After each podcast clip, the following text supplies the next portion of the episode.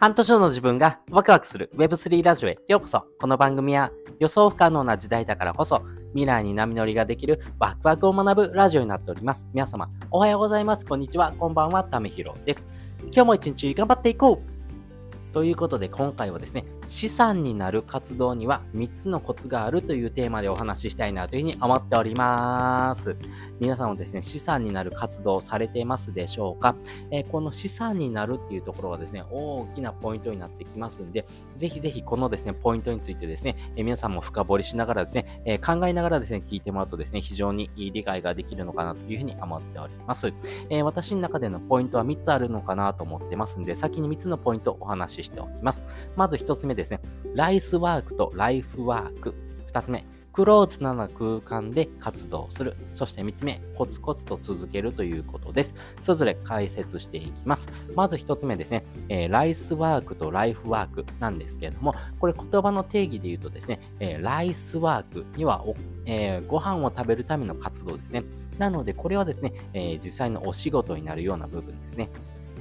なんですが、それとプラスしてですね、ライフワーク、要はですね、人生の中でのですね、行動、まあ、こちらはですね、資産になるような行動になってくると思ってます。実際、ライスワークをすることによってお金を稼ぐことができています。皆さんはですね、え、お金を稼ぐためにですね、会社に行ったりとかですね、え、パートをしたりとかですね、え、クラウドワークスとかですね、ランサーズにですね、登録してですね、えお仕事をしたりとかですね、まあそういうふうな活動をですね、どんどんされてるんだろうなと思います。まあそういった活動がですね、ライスワーになるというところです。じゃあ一方でライフワークっていうのは何なのっていうとですね、今、現時点ではですね、その資産にはですね、なってはない。要はお金を稼ぐですね、えー、種銭にはなってないんですが、そういった活動を通してですね、えー、人生のですね、豊かさとかですね、そして自分のですね、えー、ライスワークになるようなですね、えまあ、種をですね、えちゃんと巻いておこうというところですね。まあ、私自身、ためひろがですね、やってるもので言うとですね、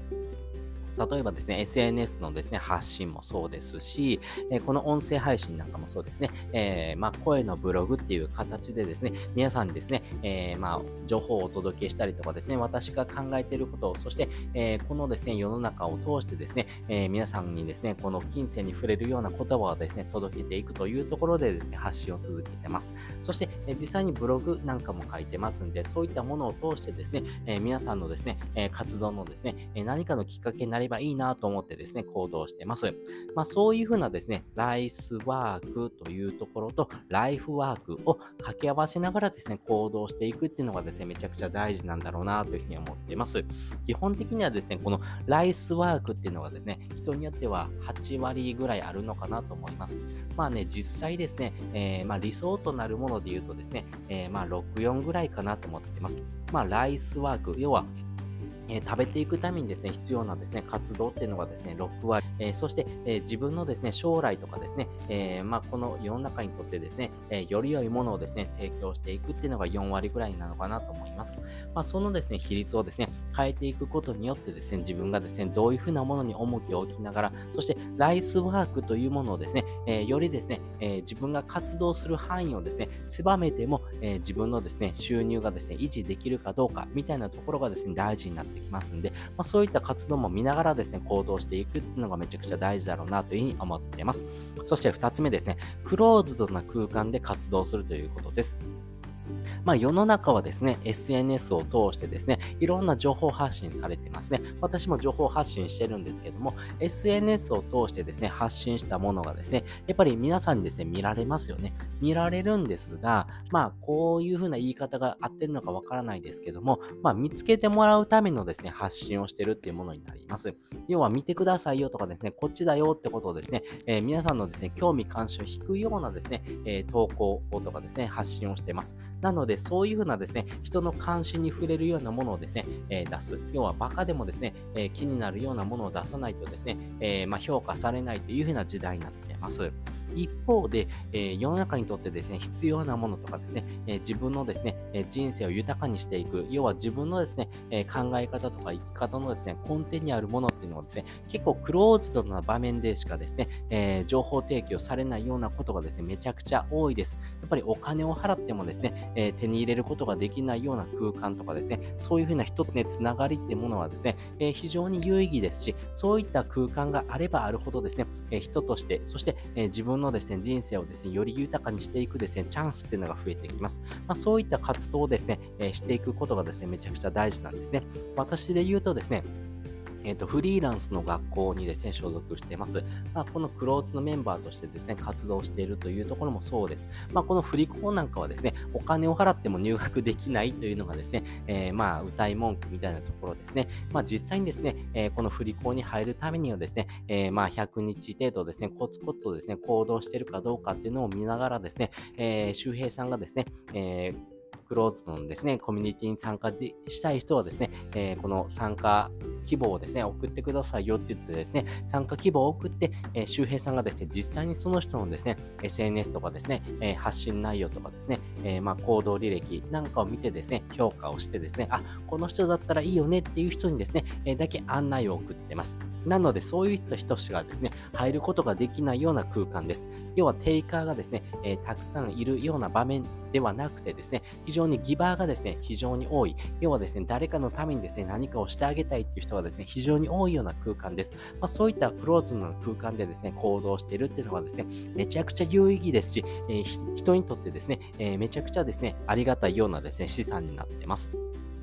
またですね、NFT を通してですね、いろんなコミュニティに参加してますね。えー、LLAC もそうですし、あとはクリプト忍者のですね、えー、忍者ダウンなんかも参加してますね。まあ、そういったですね、えー、クローズドなコミュニティを通してですね、人との関わり方、そして、えー、この Discord っていうアプリを使うんですけども、この Discord のアプリを通してですね、えー、人に対してのですね、えー、ギブ精神っていうのをですね、鍛えていく。要はですね、自分のですね、えー、行動履歴をですね、えー、確認しながらですね、ちゃんとと誰かのために、えー、その人のためにですね、え自分がですね、持っているものを提供できるのかっていうところがですね、えクローズドな場面でしかですね、え情報提供できないようなものもありますし、そういった空間をですね、えより活動していけばいくほどですね、非常にですね、資産になってくる活動にですね、つながってくるというところがあります。こちらがですね、ライフワークにつながっていく活動になりますんで、ぜひですね、それをですね、通してですね、えそれをですね、え、まあ、ライスワークに転用していく、まあ、そういったですね、空間になってきております。